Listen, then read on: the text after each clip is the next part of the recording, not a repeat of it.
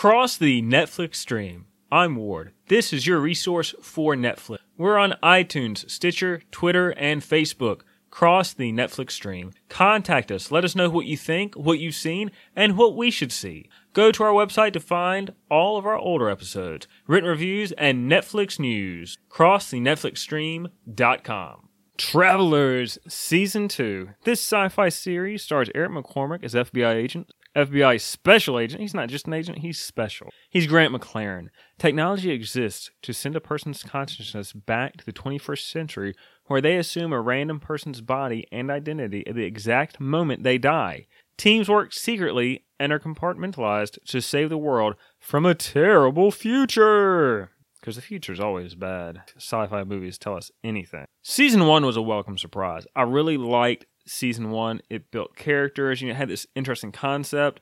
And unfortunately, season two gets bogged down in revisionist history. We meet Traveler 001, and apparently he's been pulling strings from the beginning of season one. And then what made the first season compelling was the characters. I really like these characters as we learned a little bit about them. And season two doesn't completely abandon that, but the insertion of one into various character backstories, it's just contrived. And I find it insulting that, oh, you know, we're going to give you this villain and, oh, you didn't know it, but he's been pulling strings from the beginning. He's been there since the start.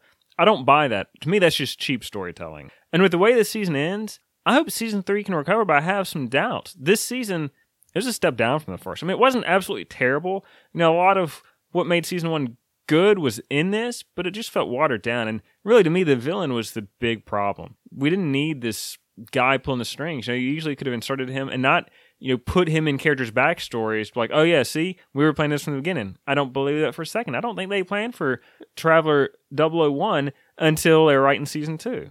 I mean, Travelers they fight to save the future, but they don't know if their actions do anything. And you have this opposing group that's formed from the future who is against the director. And we learn a little, learn a little bit about the director this season, which I like, which is kind of interesting.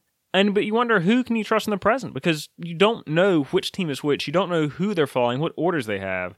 And so that creates some intrigue, which is cool. Episode one has a ton of exposition about Traveler One. Just a ton of exposition. I'm not a fan of exposition.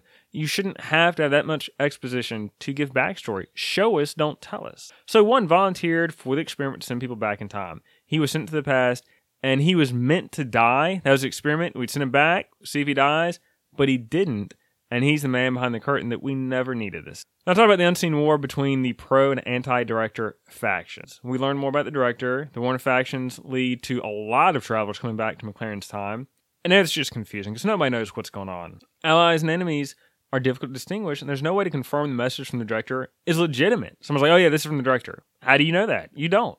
And this plot, it's enough to drive the season, There's these warring factions. That, I mean, all that's all we need. You could, you don't have to give us more, but we get Traveler One, and it's not a bad plot point. It's just weaving him into everything. It's it's contrived. It's contrived. I've said it. I'm gonna say it again. And there's just no way to credibly weave him into everything and make it work. Because if he really was in all these characters' backstories, we should have seen some glimpses of that in season one. It's that simple. We didn't need this guy at all. And we didn't need to revise character histories to incorporate him. Because, I mean, this almost, you know, I didn't go back to season one to see if it directly contradicts season one, from my recollection, it comes awfully close, and it may actually contradict it. I don't know, but I just don't. This season, it's a lot like the first, other than the villain. All the characters working through their issues, and it's strange how committed they are to their lives. I mean, you're, I mean, yeah, I get you're trying to maintain your cover, but it frequently goes past that to where it's, well, this person I'm impersonating, they would do this, so I must do this too and risk the mission. I mean, the mission is paramount, and they're willing to risk the mission for these people. And I guess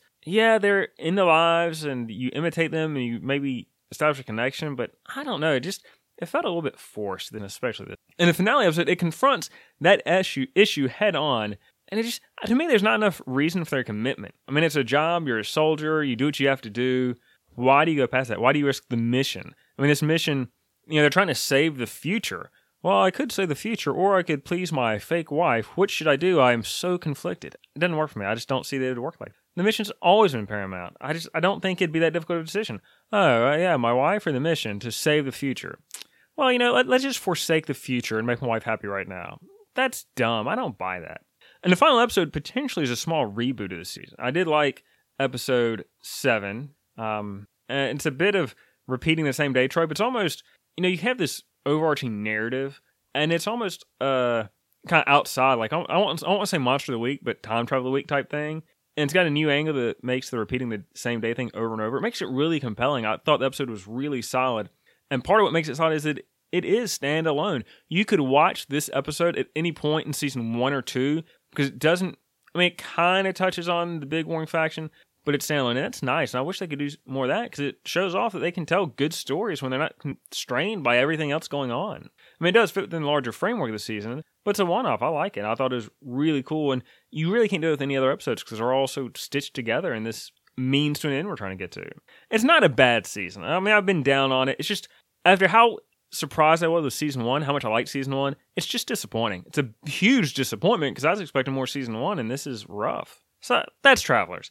It just depends. I mean, maybe I I can't say you shouldn't watch it because it's not that bad. But if you're like season one and you really have a uh, a gripe or a, a pet peeve for revisionist history, you're not gonna like this. And I have a big pet peeve with revisionist.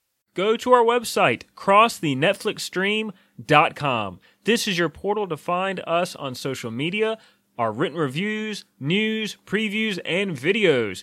You can email me directly, ward at crossthenetflixstream.com. Go to iTunes or your preferred podcast player. Rate this, review it. I would appreciate it.